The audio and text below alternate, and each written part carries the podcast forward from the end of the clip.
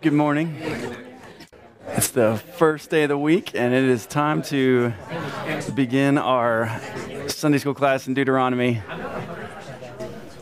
And uh, hope everyone has had a nice weekend, and look forward to gathering here now to, to study the Word together and then to, to worship together.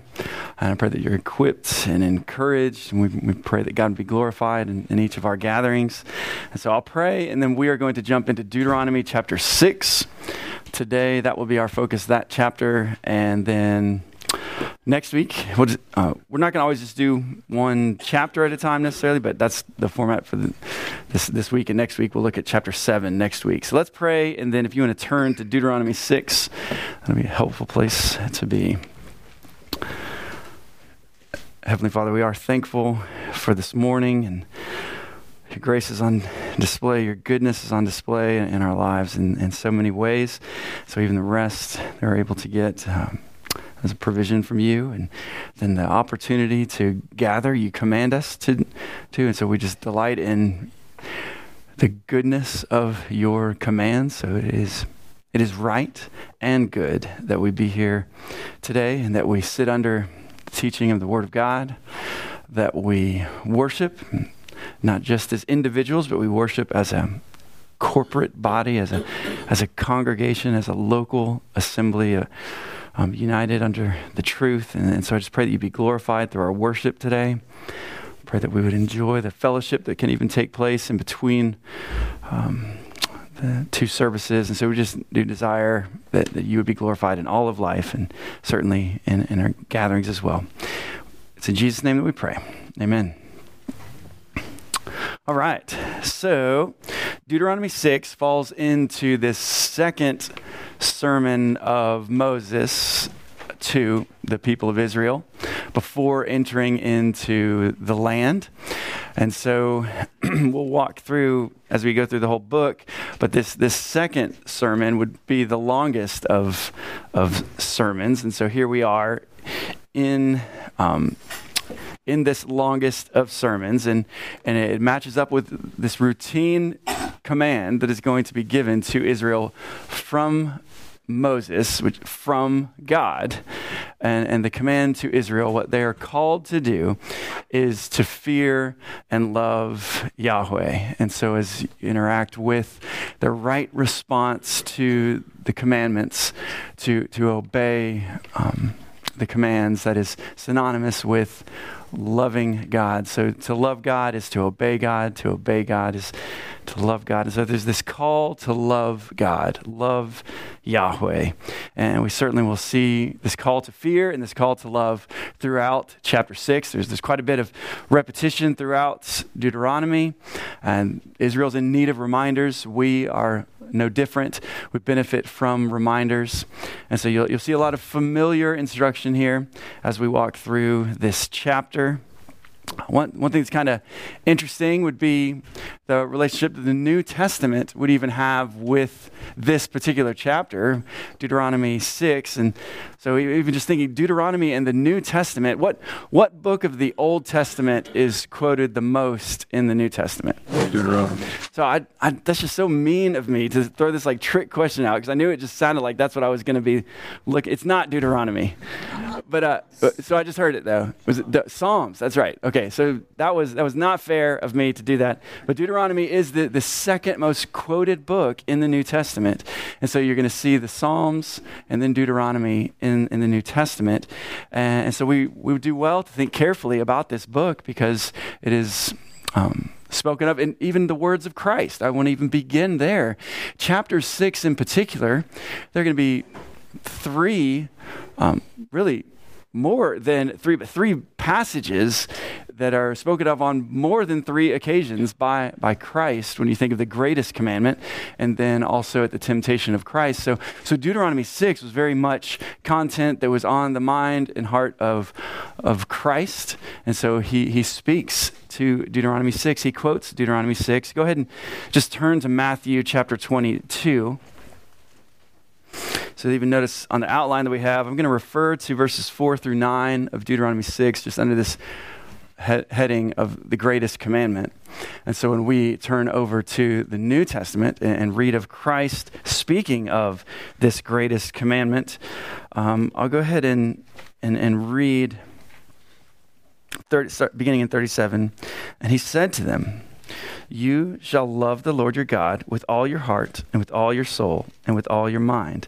This is the great and first commandment. And a second is like it you shall love your neighbor as yourself. On these two commandments depend all the law and the prophets. So, in just a few moments, when we get to this, these verses in Deuteronomy 6, I want us to even interact on in what sense is this command the greatest commandment? And so I think we want to provide an answer there for that question. As, as, as Christ says, verse 38, this is the great and first commandment. And, and he is quoting um, Deuteronomy 6, 4, and 5. Uh, this is not the only time in the life and ministry of Christ that he quotes from Deuteronomy 6. Let's go back in Matthew, go back to chapter 4. I'm going to be careful with my time, but I do think it would, we do well to read all verses 1 through 10 of chapter 4. Then, Matthew 4, verse 1 Then Jesus was led up by the Spirit into the wilderness to be tempted by the devil. And after fasting 40 days and 40 nights, he was hungry. And the tempter came and said to him, If you are the Son of God, command these stones to become loaves of bread. But he answered, It is written, Man shall not live by bread alone, but by every word that comes from the mouth of God. Then the devil took him to the holy city and set him on the pinnacle of the temple and said to him, If you are the Son of God, throw yourself down, for it is written, He will command His angels concerning you, and on their hands they will bear you up, lest you strike your foot against the stone. And Jesus said to him, Again, it is written. Uh, let me just pause here to say this is. Um, quoting Deuteronomy 6 right here. Again, it is written, You shall not put the Lord your God to the test. Verse 8 Again, the devil took him to a very high mountain and showed him all the kingdoms of the world and their glory. And he said to him, All these I will give you if you will fall down and worship me. And then Jesus said to him, Begone, Satan, for it is written, You shall worship the Lord your God, and him only shall you serve. Again, um, speaking of Deuteronomy 6 and Christ's response. So then in verse 11, then the devil left him, and behold, angels came and were ministering to him. So, uh, in some way, I hope that just kind of informs the, the weightiness of Scripture. We always are recognized all Scripture is inspired by God and profitable for teaching, for correction, for reproof, for training in righteousness. But then, absolutely, as we as we see these words um, in the life and ministry of Christ, as he speaks to Deuteronomy 6, we're recognizing uh, the weightiness of this chapter. Even found within this chapter, um, we're going to come across fundamental truth. Um, fundamental duty uh, for God's people as we read through um, verses 4 and 5. This is really the heart of Deuteronomy, right here in Deuteronomy 6 4. Uh, it's a very, very significant place. So, what we'll do, uh, let's just use the, the way that the verse the verses are broken down on, on your handout. We can just look at each of these sections and seek to observe um, as we walk through. So, really, the preliminary words of, of verses 1 through 3 certainly um, connect what we just learned in Deuteronomy 5, whether it goes best in the in Deuteronomy 5 or whether it goes best uh, as part of Deuteronomy 6. I mean, it just connects Deuteronomy 5 and Deuteronomy 6. And so we'd do well to just uh, think through it briefly here, but, but our focus really will be on verses 4 and following. But let me just go ahead and read through 1 through 3, and, and then let's, let's take note of, of a few points. Verse 1, Deuteronomy 6. Now, this is the commandment, the statutes, and the rules that the Lord your God commanded me to teach you, that you may do them in the land to which you are going over to possess it, that you may fear the Lord your God, you and your son and your son's son, by keeping all his statutes and his commandments, which I command you, all the days of your life, and that your days may be long. Hear therefore, O Israel, and be careful to do them, that it may go well with you, and that you may multiply greatly, as the Lord, the God of your fathers, has promised you, in a land flowing with milk and honey. Okay, so prior to entering into the land, this is not the first time that we're, we're getting instruction about the land. This is all Nothing is new here in regards to the land in verses 1 through 3. But what do we what are some of the reminders? What do we learn about the land from from just these verses? promised to be flowing with milk and honey. Okay, so yeah, you, you see this this hyperbolic reality of the fullness of blessing, uh, of how God's good provision is going to be um, demonstrated to them in this good land that flows with milk and honey. Um, it, so they're, they're, I guess even just saying, it's, it's, certainly, there's, there's some hyperbole here, but there also is just the reality. It is going to, they're, they're going to, the, the fruit of their labor, they're, they're going to have milk. Um, the fruit of the land, the, the fruit of the, God's provision, they're going to have honey. They're, they're going to have all that they need in a good supply. But yeah, okay, so you learn about the goodness of the land. What else? They're going to possess it. They're going to possess it. That's right. So again, d- don't lose sight of that. Each time we see this, this is really instruction for Israel. It ought to be instruction for us when you're seeing um, in the land to which you are going over. So you just have to be mindful of that, that, that God's promises will come about. And um, God is faithful and God is sovereign, so they can trust God's faithful promises. They will go into the land and it will be good. And there's more than just uh, what verses 1 and 3 speak about the land. Even just kind of walk down in the chapter, um, it's certainly very clear. Look at verse 10 who is responsible for the success of going in and, and getting, taking, um, acquiring this promised land. Verse 10 speaks of the Lord who will bring you into the land. So, so you're reminded that, that the Lord will bring them into the land that He has promised, and it will be flowing with milk and honey. Verse 18 speaks of the, of the quality, again, of, of the land. You know, uh, you shall do what is right and good in the sight of the Lord, that it may go well with you, and that you may go in and take possession of the good land that the Lord swore to give to your fathers. So they are going to possess it. It is going to abound with, with fruitfulness. It is flowing with milk and honey. It is good land, is what we're told there in, in verse 10 uh, verse 18, it's good land that is sworn to the people of God by God. God's going to bring them in. Verse 19 uh, speaks to the means by um, which they're going to acquire the land. Look at, look at what is, what is promised here. Um, after he speaks of the good land that the Lord swore to give to your fathers by thrusting out all your enemies from before you as the Lord has promised. So that'll even be important for us next week as we start thinking of instruction in regards to the war that will take place of acquiring the land. Uh, there's going to be a really neat section here in chapter 6 of seeing the non violent conquest in terms of the good land. So they're going to wipe out their enemies, but, but they don't just destroy the land. Uh, and so, so we'll see that in, in the text today in Deuteronomy 6 that this good land remains good land, even in the midst of victorious conquest where they wipe out their enemies, because as you saw in verse 10, the Lord who will bring you into the land, it's God's work. Okay think, unless there's any comments, I think we can go ahead and, and move into then verses 4 and following. Let's look at this greatest commandment, Deuteronomy 6, verses 4 through 9. Follow along as I read. Hear, O Israel, the Lord our God, the Lord is one. You shall love the Lord your God with all your heart, and with all your soul, and with all your might And these words that I command you today shall be on your heart.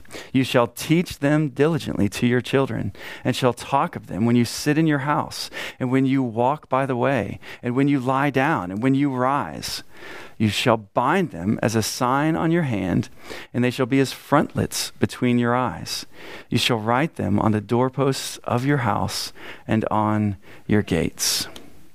Okay, so in a very familiar section with very important instruction, um, what do we learn about God? What do we know to be true about God? What, what is communicated very clearly here in regards to the, the character and work of God? The Lord is one. Okay, one. The Lord is one. So we're seeing much in that statement. In fact, really, in, in, the, in God's wisdom, in the even understanding here of what is being communicated, you're, you're seeing more than just one truth by, by saying that the Lord is one. Because you are struck with this monotheistic reality, which, which for us seems so commonplace, um, I imagine. But, but if you think of all of what would surround Israel in, in this polytheistic um, setting, that they're so used to these multiple gods that are being worshiped, and to worship one instead of the other is not a threat to one or the other, uh, because you praises or worship was given to this God, that God, the other God. There might be one who was more important than others, but but all were given worship and all, all of it is done in vain. These are false gods. They, they are not true gods. And so the one true God the Lord is one. So there is only one God.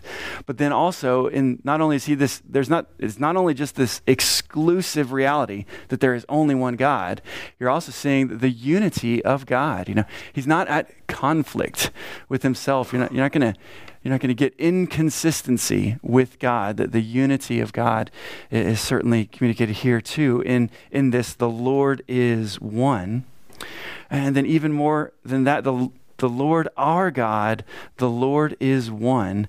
You're learning of the uniqueness uh, of God. He is. He is Yahweh, um, Israel's God. He is unlike any other. There is no one like our God. That's been emphasized in songs we've been singing in the last few weeks and in the instruction we've been hearing uh, in Sunday school and in the main service that the Lord alone is God. And so, so you're seeing that from this familiar statement. Hear O Israel, the Lord our God, the Lord is one.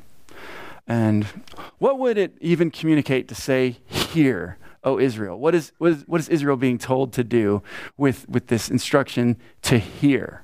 What does hear communicate? Or what does hear look like? Obedience. Obedience. Right. So to hear is to obey. And so if you audibly hear, the Lord our God is one, and you don't worship God with all your heart, with all your soul, with all your might, then you're not hearing um, the command that is given here in verse 4. So to hear is to obey.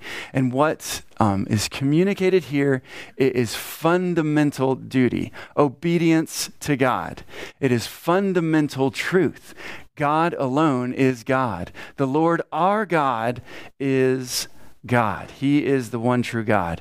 And so 6 4 absolutely is just so fundamental to affirm that the Lord our God, the Lord is one, to affirm that truth, and then to affirm that duty. Because if you think about it, if this, if a is true that the Lord alone is God. He is the exclusive God. There's exclusivity here. God alone is God. So, how should that inform our worship? What should our worship uh, be directed towards? God alone. And so you're seeing exclusive God. So our worship, there's exclusive worship. We worship God only. And so that's what verse 5 is telling us. God alone is the Lord. And so you shall love the Lord your God with all your heart, with all your soul, and with all your might.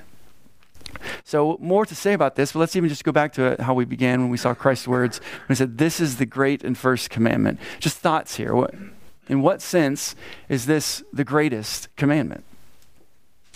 I think it pretty much encompasses all the rest of it. Right, very good. So the, the rest of the commandments are more specific, but if you do the first one, then you're already doing everything else. Well said. Yeah. So you get this right, you get everything right. And so so there's your your greatest commandment. But then even even in that truth, it's not even something that you said this as well that it's a summary. And Jesus even would describe this as you know the summary of the law. But yeah, you get you get this right. Uh, if you relate rightly to God, you get it all right because you're gonna you're gonna relate rightly to God's creation. And so this is very much this this greatest commandment. Get it right, and you get it all right. Um, also, if you think of the first commandment, this is really commentary here on, on worship God only. So, this greatest command, this greatest commandment is a commentary on the first command, but it's a summary of all the commands and really just communicates this, this, this reality that if you get it right, you get everything else right. And so, indeed, it is this, this greatest commandment. I appreciated how uh, this was described by one commentator. This is Eugene Merrill.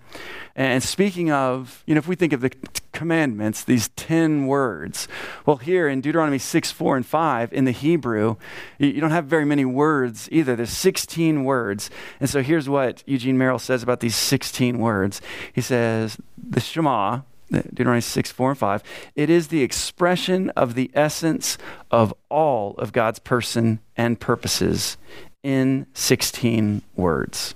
So, really, just foundational truth. They, there's 16 words, and they communicate much. They communicate the essence of all of God's person and purposes. Um, and, and, I refer to this as certainly not, not anything that you're not familiar with already, but what we refer to this as the Shema. Um, so when you're thinking of this first word here, you know, hear, O Israel, the beginning of verse four, that Shema. So that, that's why we refer. That's why the Israelites would refer to this as the Shema. It's just that first word of the command. Hear, O Israel, the Lord our God, the Lord is one. Okay, so let, us keep going in this section then. Uh, Can I ask a question? Yes. When, when we were walking in, did you? Um, read from the New Testament where Jesus, Yes, I did. and I, I didn't get that reference, but hmm. um, in that one, did he add mind? So it's it, okay. So in Deuteronomy, you have with all your heart, soul, and might. Right. Yeah. And so then, yeah. So when Jesus says with your heart, soul, and mind, then there's other places in the New Testament where you have heart, soul, mind, and strength. But really, it's just a it's a summary of all of life. But I guess my question is like, in the, it, is it in the New Testament where that concept of your mind is added to it, or are there other places in the Old Testament where I, I'm not prepared to answer that. Uh, I don't want to say more than I could say, only to say this is all of life. And so, so there's no distinction, I would say, even between what's being communicated in the Old Testament and New Testament. We're just, it's a summary of all of life. Because some people, I do think, have tried to do too much with this, where they go into like a definition of what is man, like anthropology of these, the, these three divisions of man, of, of heart, soul. And I don't think that's heart, soul, and strength. like he took, it seemed like he took murder and he kind of elevated it. Like he added another aspect of, like, you know, if you just think it, then you're still guilty. Yeah. You know. Right. So you're saying is that an example of just uh, mind being included? I I do think all of life is included in Deuteronomy 6 4, just as much as all of life is communicated in, in Christ's words. But uh, the reference was Matthew 22 38. And um, that was just kind of in a showing Deuteronomy 6 throughout the life of Christ. Um, so that's that's what the command is to to uh, to love the Lord with all of life, all your heart, all your soul, all your might, um, and then then the the command continues. Um, these words that verse 6 these words that i command you today shall be on your heart. And so the responsibility is to do them. The responsibility is obedience. And here in deuteronomy 6 4 and following you're seeing not only do they're individually to obey this greatest commandment uh, to obey, um, this command to love the Lord with all your heart. There's also this added responsibility that they would have do this and pass it on. And so you're seeing that throughout the rest of this section. Do this, teach this. Uh, what you're seeing there, obey it, pass it on. So let's even just look at it again. Look at this, and this is particularly helpful for, for us as parents to be informed by our role as these primary disciplers in the life of children, that we are to point our children to God and the things of God, to, to teach them the word, to teach them God's commands. And, and, as we'll see as we get to the end of this chapter, to remind ourselves of, of the motivation behind uh, the obedience to these commands. But here's the instruction, verse 7 teach them diligently to your children.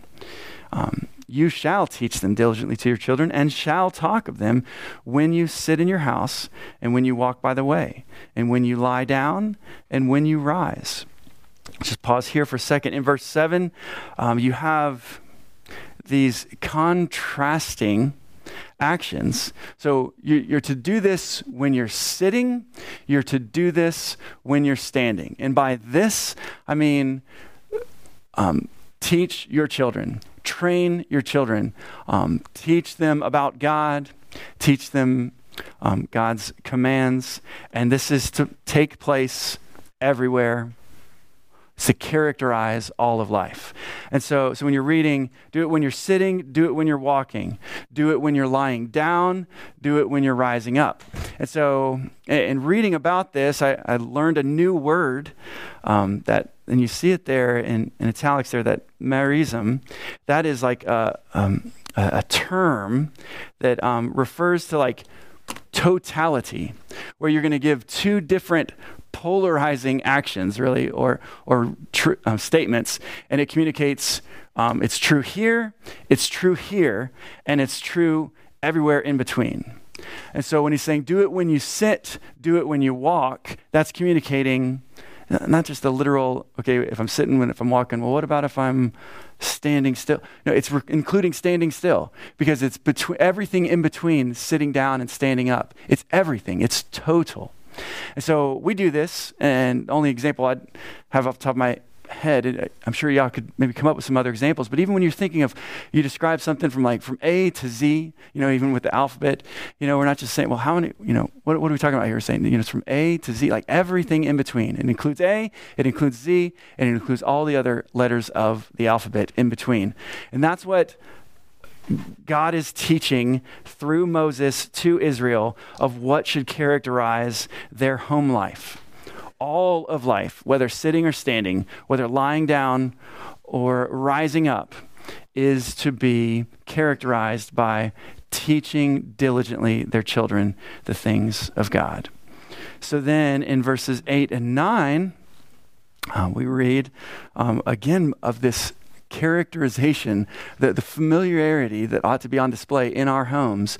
If it's all this instruction is to take place at all times, sitting and standing, it's also, you know, it's to be on our minds at all times. You shall bind them as a sign on your hand, and they shall be as frontlets between your eyes. You shall write them on the doorposts of your house and on your gates. And so if you're thinking of what this pictures, you're seeing everywhere at all times, uh, as we just saw in the previous verse, and then everywhere, uh, God's word should be on our minds and out our mouths, in our homes, in our towns, um, in our hearts.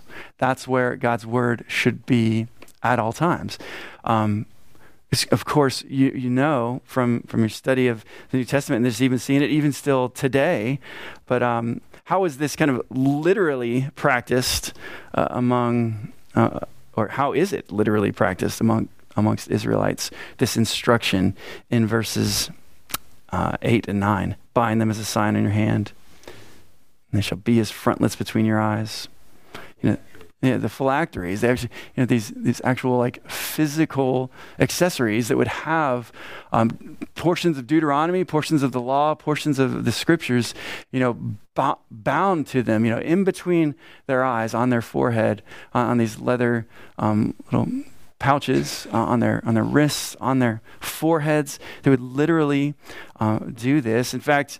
Um, you, see even Jesus referring to phylacteries in the midst of their just their uh, Pharisaical, um, hypocritical faith. Uh, in Matthew 23, you know, as Jesus is, is um, speaking of these woes to the scribes and the Pharisees, in verse 5, he notes the phylacteries they wear. He says, they do all their deeds to be seen by others, for they make their phylacteries broad and their fringes long.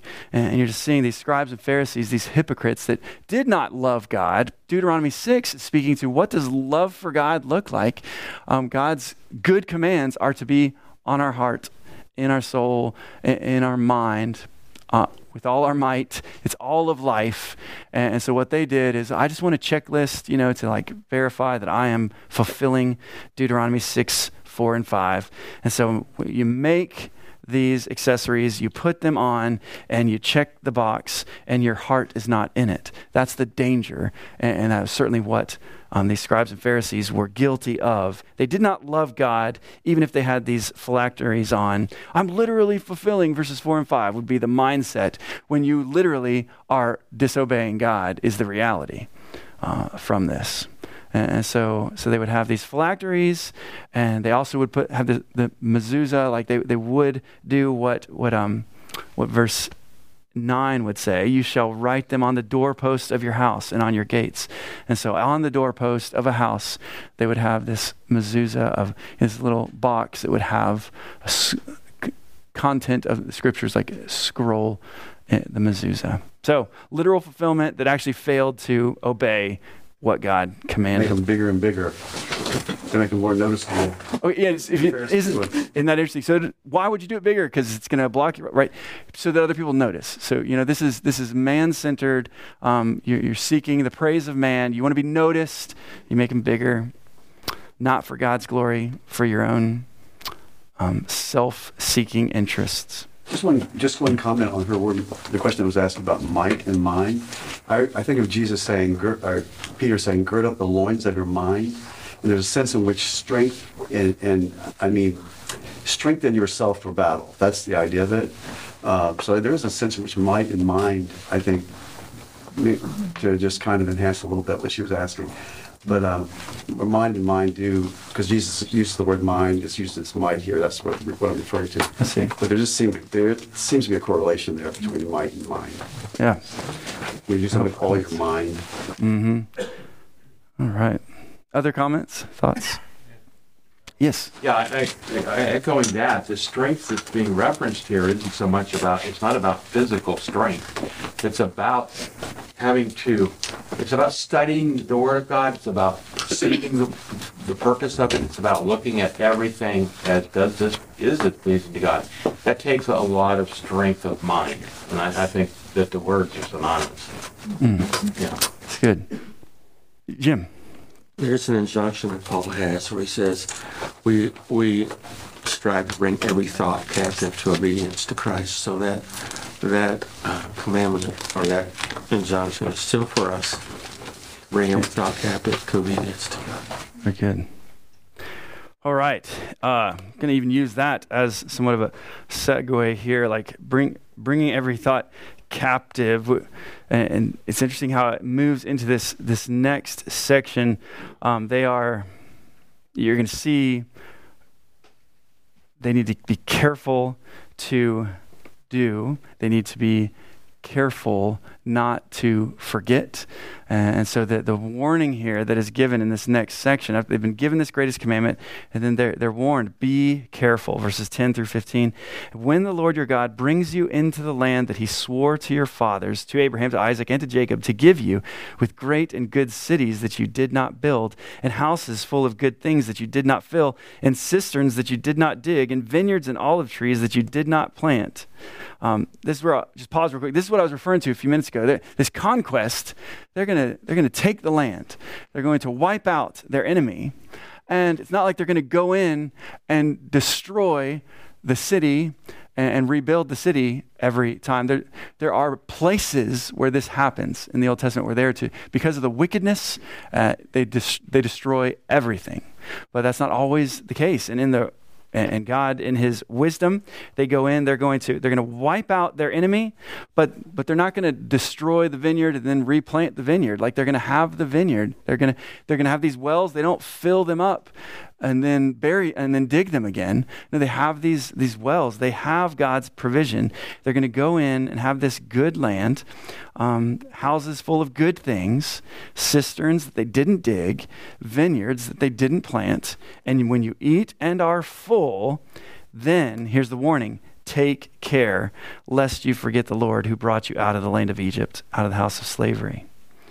This is really interesting to me because there's going to be this, this communicates here a pattern in, in the nation, in the life of Israel. There's a pattern on display in this section, and then there's going to be a pattern on display in the next section. section. The pattern here is what Israel's tendency was to do when things were going well. And what, what would that be? What, what did Israel often do Forget God. Yeah, they just forget God. Look what I've done. You know, look what I've got. Look what, you know, dependence, independence. And so there's this forgetfulness, and it's not this cognitive lack of, oh, what's his name again? This is a spiritual issue where, where you're forgetting God. And so when things went well, Israel often forgot God. And so this is what they're to be careful not to do, not to forget. And so the instruction is take care lest you forget God. Because it's the Lord, verse 13, it is the Lord your God you shall fear. Him you shall serve, and by his name you shall swear. You shall not go after other gods, the gods of the peoples who are around you. For the Lord your God in your midst is a jealous God. So again, you think, well, is it God is jealous for his own glory. He's the only right object of our worship. Worship is due, praise is due to God alone. And so it would have it, that God's been faithful to Israel, and Israel is to be faithful to God. And so he's jealous for his own glory. And they're wrong to worship anything other than God. And so in their unfaithfulness, when they worship anything other than God, the anger of the Lord um, is kindled against them due to the jealousy of God because God alone is worthy of worship. And, and so here's verse 15 this promise, just God is faithful to his promises. And so here, this promise here, the anger of the Lord, your God, will be kindled against you and, and destroy you off the face of the earth if they fail to obey God. Uh, so do not forget um, they have this, this turnkey conquest. They're going to go in, they're going to get the land, and it's going to be ready, ready for um, fruitfulness. So don't forget God. He's the one who brought you in. He did this. Okay, then the next section, uh, they're called not only to be careful not to forget, they are warned not to test the Lord. Verse 16 and following, you shall not put the Lord your God to the test as you tested him at Massah. Uh, we do well to go ahead and, and turn back to Exodus 17. Wasn't all that long ago, I guess, that we were because interacting with this this text, but Exodus 17 speaks of this, this testing that God's people did in, in testing God. And really, what they're saying is, um, I mean, who is God? Why should I be mindful of Him? I want what I want. I'm going and and look at so what they did. They wanted water. They didn't have water, and so um, in verse 7, we're told that God names the place Massah and Meribah because of the quarreling of the people of Israel and because they tested the Lord by saying, Is the Lord among us or not? They did not honor the Lord as their master, they, they do not regard God as. Um, the object of their praise. They regard themselves uh, as this self worship. They grumble against God because God doesn't do it their way. They're not submitting to God. They're asking, they're testing God to submit to them. And, so they grumble when they don't get it their way. And in fact, I submit that that seems to be Israel's pattern when things are not going well. So if the pattern when things were going well was to forget God, in the midst of things not going well, their pattern was to grumble against God and his um, goodness that was on display. They failed to see the goodness and they grumbled against it not looking like what they wanted it to look like. So, so do not do what your forefathers did. Do not put the Lord your God to the test. then, as you, as you move through the section, they, they are, here's what they are to do keep the commands, obey God. And, and the promise here is that it will go well with you. We'll see it more in this last section when we read 20 and following. But the law that they're commanded to obey is good and it is good for them. And by obeying God, uh, they're going to experience God's blessing because because these commandments are not burdensome. They are they are good, they are righteous, and they would do well to obey every word with all their heart, all their soul, all their might, all of life. Um, let's look at one other reality here. Both forgetting and grumbling I think reveal to us something about Israel that they have they fail to love God rightly. So let's even look at this. Just I, just last week, you're in Deuteronomy five. So just turn back a page to, to Deuteronomy five. Deuteronomy five twenty nine. 529 says, Oh, that they had such a heart as this always, to fear me and to keep all my commandments, that it might go well with them and with their descendants forever. And so, God just saying, Oh, that they would love me rightly. Oh, that they had a heart to obey my commands. Uh, that's Deuteronomy 5 29. Um, tur- turn over, I, I, might be able to um, call on a few of these hands that are up here in a minute, but Deuteronomy 5 speaks of that, that heart that they lack. Look at Deuteronomy 29. Deuteronomy 29, 2 through 4, Moses summoned all Israel and said to them, You have seen all that the Lord did before your eyes in the land of Egypt to Pharaoh and to all his servants and to all his land, the great trials that your eyes saw, the signs and these great wonders. but to this day, the Lord has not given you a heart to understand, or eyes to see, or ears to hear. So Israel did not have a heart to keep the commands. Now look at the next chapter, Deuteronomy 30. 30, verse 6. Chapter 30, verse 6. And the Lord your God will circumcise your heart and the heart of your offspring, so that you will love the Lord your God with all your heart and with all your soul, that you may live. So, so do this and live. It's starting to make sense now. The basis for them being able to do this is because God has given them a new heart. And so this this lack of obedience demonstrates a lack of love. And the lack of love is informed by they don't have a heart after God. And so I hope you're, you're seeing, able to pull up out from this and recognize we're not talking about works based righteousness here. The, the obedience to God's commands would demonstrate something. It demonstrates their love for God. And God loved them first. Um, and they are, to, they are to love God. And so they need God to give them a new heart. So I think that works well to move into this last, last section then. These commandments are good. Verse 20 When your son asks you in time to come, let me just pause here to say I think you're seeing very healthy home life in that first statement. If for us as fathers to that we would have a relationship with our children, with our sons, that when they have a question, they would come to their father and ask, "Why do we keep these rules?" It's not some skeptical question by the son. I think the, the son is going to his father as his primary discipler, asking a very good question. When your son asks you in time to come, what is the meaning of the testimonies and the statutes and the rules that the Lord our God has commanded you?